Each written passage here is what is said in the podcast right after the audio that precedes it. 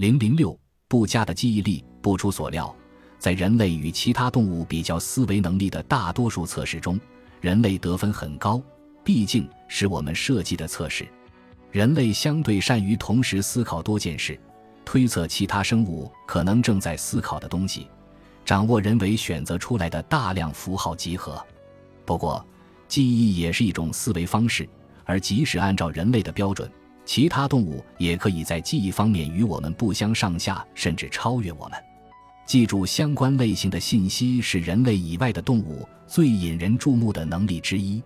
我的狗波波让我甘拜下风，我是说在记忆人和路线方面，它不经指引就能把走过的任何路重走一遍。我有一位他六年未见的老友来访，波波立即认出了他，并冲过去向他展示前一次他送给他的玩具。波波让我愿意相信荷马的那个故事，当漂流四方的奥德修斯归来时，只有他的狗认出了他。波波可以准确无误地取回玩具或骨头，而我在寻找放错位置的文档和不知放哪里去的老花镜时，则要浪费大把的时间。任何拥有宠物或人类以外的动物工作伙伴的人都可以讲出类似的故事，显示出动物令人嫉妒的记忆力。然而大多数人仍然记得罗伯特·彭斯满怀怜悯地写给瘦小而狡猾、胆小而畏缩的老鼠的诗歌。彭斯认为他只知晓当下，仿佛那小动物被定格于时间中，阻绝于往昔和未来之间。但是，这种对野兽和人类记忆的区分，可能是人类另一个毫无来由便沾沾自喜的例子。我们不必再赘述别的毛茸茸小狗的奇闻趣事。对照研究证实，在某些方面，我们的记忆用其他动物的标准来看是不值一提的。比如，冠丛鸦知道自己藏了什么食物，并记得何时藏的以及藏于何处。即使没有食物诱导，老鼠也可以在复杂的迷宫中回溯来路，而我在最简单的公园小道上都会迷路。老鼠们可以记得闻到味道的顺序，因此，很显然老鼠们能通过专家称之为情景记忆的测试，而我们却以为这种按顺序记忆经历进而回顾过去的能力属于人类的特权。克莱夫温坚定地相信人类以外的动物也有心智，他因能逼真的想象成为一只蝙蝠而声名大噪。温总结了一些相关的实验，他指出鸽子可以保留数月的鲜活记忆，可以记得数百种与食物相关的任意视觉模式，能在离巢许久后找回自己的窝。蜜蜂可以记得食物的位置，以及如何在一个复杂环境中找到食物。黑猩猩可以重新找到以前随便选的地点种砸坚果用的石头。在实验室里，黑猩猩为了获得奖励，能够记住在电脑屏幕或键盘上按键的顺序。而吸血蝙蝠可以记住哪个同伴给它分过血，并使用这些信息来决定是否答应把一点血分给某个求助者。那些贬低非人动物记忆力的人会坚持认为，他们的反应不比巴甫洛夫实验里的狗表现出的谄媚和畏缩更能证明他们有思维。十九世纪九十年代，巴甫洛夫实验中的狗看到饲养员即开始分泌唾液。根据后来以行为主义之名广为人知的理论，该现象不是因为狗能记得饲养员的样子，而只是因为视觉引发了精神联想。老鼠、蝙蝠、鸽子和猿类明显的记忆特征，任何尚存的行为主义者都可能如此声称，都更像是条件反射或对刺激的反应，而不是从持久的储存中找到回忆。若非偏见，我们没有足够的理由做如此区分。我在其他大多数方面尊敬圣奥古斯丁，他是思维清晰的模范，但他也算是行为主义的先驱者。他认为马在沿路行走时可以找到要走的路，因为每一步都引领着下一步，但回到马厩里就想不起路了。但即便是这位圣人，也无法确定这一点，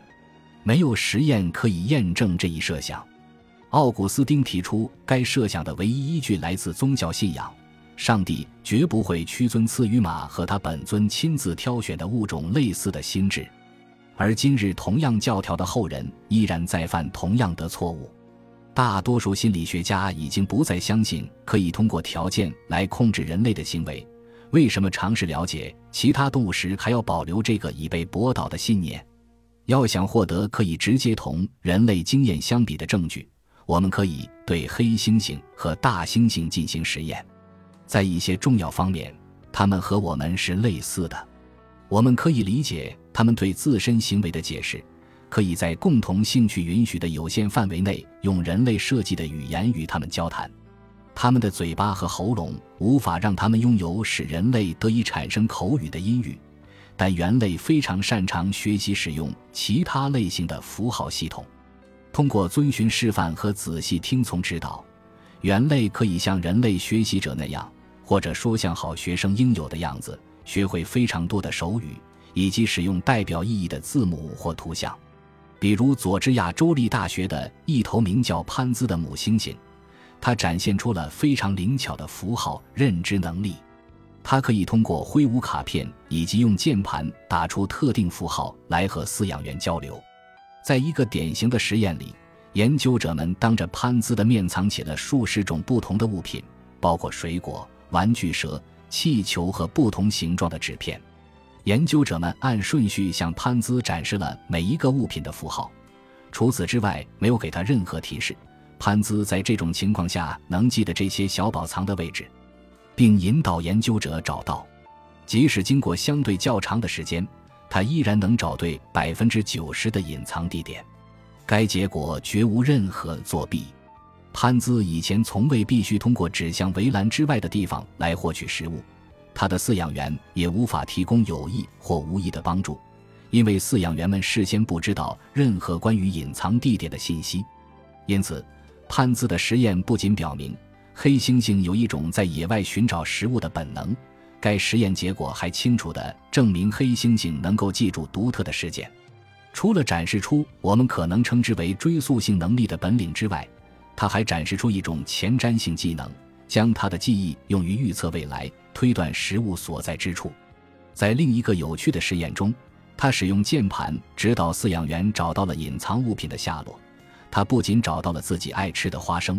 还找到了他并不太感兴趣的非食用物品。他的实验室负责人查尔斯·门泽尔说，动物记忆系统一直被低估，其上限不得而知。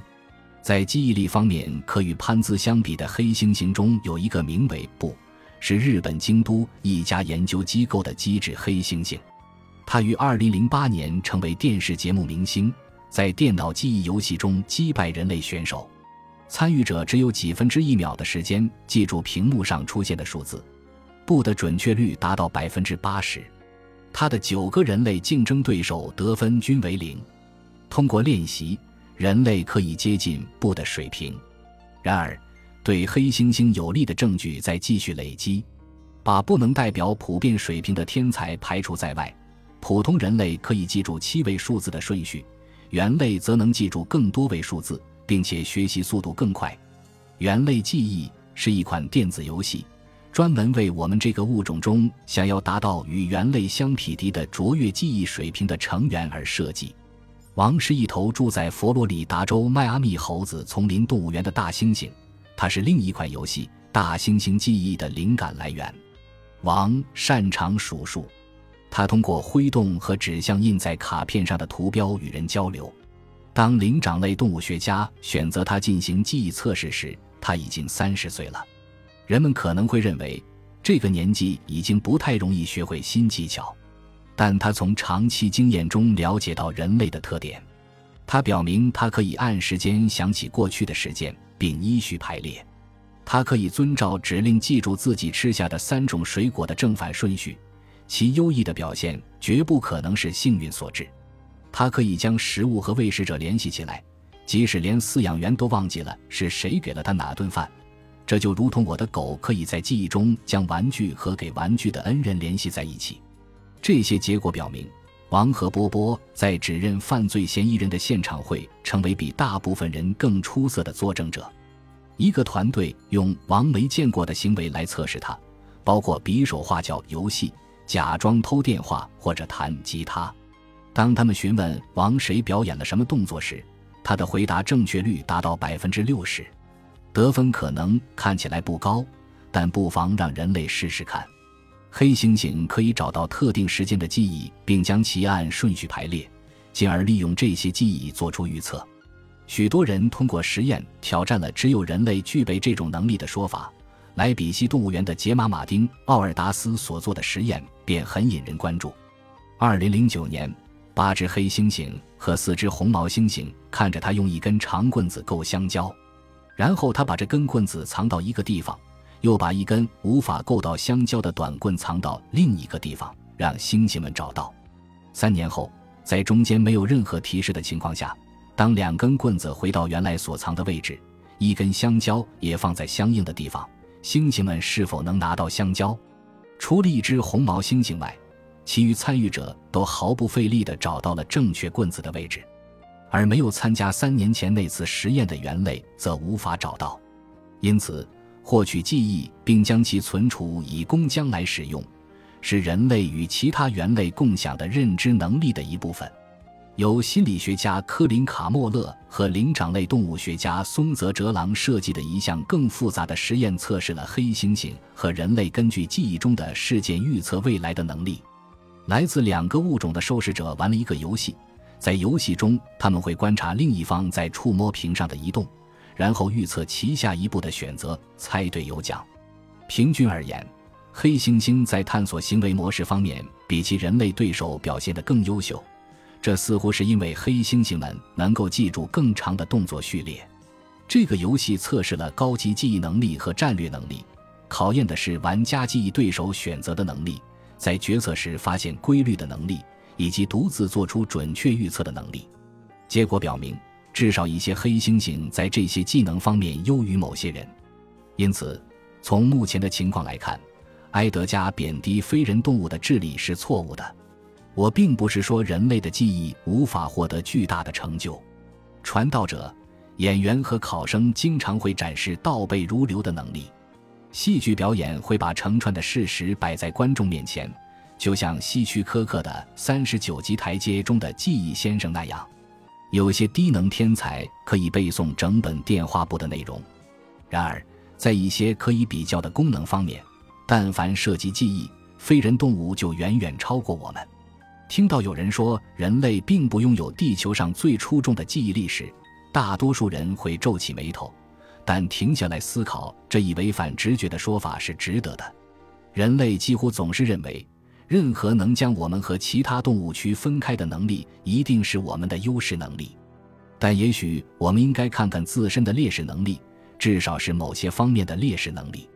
与其他动物相比，记忆在各方面都不是人类最闪耀的本领。我们缺乏记忆力，而且我们的记忆力不可靠，有缺陷，会扭曲事实，这对它造成了很大影响。我们可能不愿意承认这一事实，因为放下自尊是很难的一件事。我们颂扬自己的记忆，并为它感到自豪，因为记忆对我们的自我意识似乎非常宝贵，而我们才刚开始承认别的动物也有自我意识。各类文献、心理学、法医学还有虚构的作品里充满了证据，表明大多数人的回忆是不堪一击的。也许让人意识到我们记忆力有多糟糕的最有效方式是看萨尔瓦多·达利最著名的画作之一，一片荒凉之地，散落着令人不安的畸形物体。他称这幅画为记忆的永恒，但这体现了达利典型的反讽特点，真正的主题是记忆如何消退和变形。画面的背景是一片夕阳西下的天空，光线渐渐消失于模糊不清的海面上，一切形体似乎都正在溶解。然后是一座摇摇欲坠的悬崖，如记忆一样，像是被消逝的时间侵蚀了。还有一块空白的石板，上面的每一丝印象都已被抹去。一棵被截断的死树，上面所有的生命都已枯萎，一条枝杈伸向画面的中间地带，下方的海岸一片去寂。巨大的时钟们停止在不同的时刻，下垂着，凋谢着，好像在宣告时间施加的无常和它解开的矛盾。左前景的钟匣似乎被虫子吞噬殆尽，而画面正中给人不祥之感的怪异形状似乎来自博斯的一些邪恶幻想。记忆的确会变为猛兽，时间的确会颠覆回想，往事也的确会腐烂，人类记忆的低效率弥合了记忆与想象之间的差异，而这种差异在任何情况下都不是很大。记忆就像想象一样，是一种能力，能让我们看到当下并未呈现给我们的东西。如果说想象力如前所述能让我们看到的是并不真正在场的东西，那么记忆使我们能够看到的则是不复存在的东西。从某种意义上说，它是一种特殊的想象形式。记忆通过形成对事实和事件的再现来起作用，想象力亦然。西塞罗在罗马法院和元老院发表演讲时使用过记忆术，他为演讲者想要表达的每一个观点都配上一幅生动的图像，这图像可能不是一个自然的暗示符号，一只血腥的手可能代表一种单调的行为，一朵可爱的玫瑰或一个甜美的水果则可能表示论敌的恶习。关于大脑工作机制的研究结果证实，记忆和想象是相邻的，据我们所知，两者发生在重叠的区域。当想象力和记忆力发挥作用时，大脑内部会发生几乎完全相同的电学和化学活动。记忆和想象有重叠部分，但某些哲学家不愿意承认这一事实。我觉得应该怪在亚里士多德头上。亚里士多德带着他平日的常识坚称，记忆必然指的是过去，而过去，他指出，与想象的事件从根本上讲是不同的，因为过去的事确实发生过。然而，有时候生活会违背常识。在实际情况里，记忆和想象融于一处。记忆出错时，离想象最近。记忆的创造力在于扭曲往事。错误的记忆将现实改写为幻想，将体验重塑为猜测。每一次我们错误地回忆陈年旧事，我们都在想象新情景，我们在往事中混入了其并不存在的特征，否则生命将不可承受。哈佛大学的认知科学家丹尼尔·沙赫特曾监测当记忆被调用和检索时，大脑中会发生什么。他指出，进化给了我们糟糕的记忆能力，使我们不必承受过多混乱思绪积累的负担。我们必须在杂物室腾出一块地方，扔掉相对不重要的数据，以专注于我们真正的需要。能够如实地回想起生产时疼痛的女人不会情愿再来一次。社会名流和社交人士必须过滤掉他们不需要之人的姓名和面孔。士兵永远不会回到战壕，除非他们能压制或浪漫化战争的恐怖。老人们记得他们的壮举，根据莎士比亚的说法，带着优越感。我们出于自己的需要而修改了记忆，往回忆中添加了彻头彻尾的错误。我们把经过想象改造的记忆误认为是所回忆事件的真实面目。我们以为在催眠或心理治疗中恢复了记忆，但这所谓的记忆可能完全是幻想或扭曲的，而它们具有改变人生的力量，无论好坏。我们可以忍受个体记忆中无常的错漏和偏差，但当我们以持久的方式分享和记录它们时，会产生一种社会性记忆，它会成为公认的历史，可追溯至亲历者均已作古的久远年代。同样的人性弱点也会将记忆扭曲，自我利益至上，歪曲事实以及传播不实信息。宣传将虚假的信息刻为基石，印于课本、贴至公告栏，渗入习俗。因此，社会型记忆往往无法反映事实，也经不住历史的修订。如果说心理学家可以在个体中发现虚假记忆综合征，那么历史学家同样可以在整个社会中发现这一痼疾。法律工作者可能想要提出异议，记忆和想象的相似性颠覆了法律证据的价值。对于法院来说，若能把想象的版本和真实的供词分开，工作负担会大大减轻。然而，我们知道现实生活的证词很难忠于事实，这方面被引用最广泛的文本是虚构的，其意义却是真实的。日本作家芥川龙之介创作于一九二二年的小说《竹林》中，启发黑泽明拍摄了伟大的电影作品《罗生门》。一场谋杀案的证人们各执一词，彼此矛盾，受害武士的灵魂也借灵媒之口给出证词。但是读者或者电影观众依然困惑不已。每一次审讯，每一次比较证词，都证实了记忆的不可靠性。你一身金色。音乐剧《金粉世界》中日渐苍老的情人在回忆往事时如此吟唱。琪琪纠正他：“我当时一身蓝色，是金色没错。”他反驳道：“我记得可清楚呢。”我们的记忆全都错得离谱，出错的方式也五花八门。功能不佳的记忆力有助于人类获得出众的想象力。每一个错误的记忆中都闪烁着可能出现的崭新未来，而如果我们愿意，我们可以尝试为自己打造这样的未来。本集播放完毕，感谢您的收听，喜欢请订阅加关注，主页有更多精彩内容。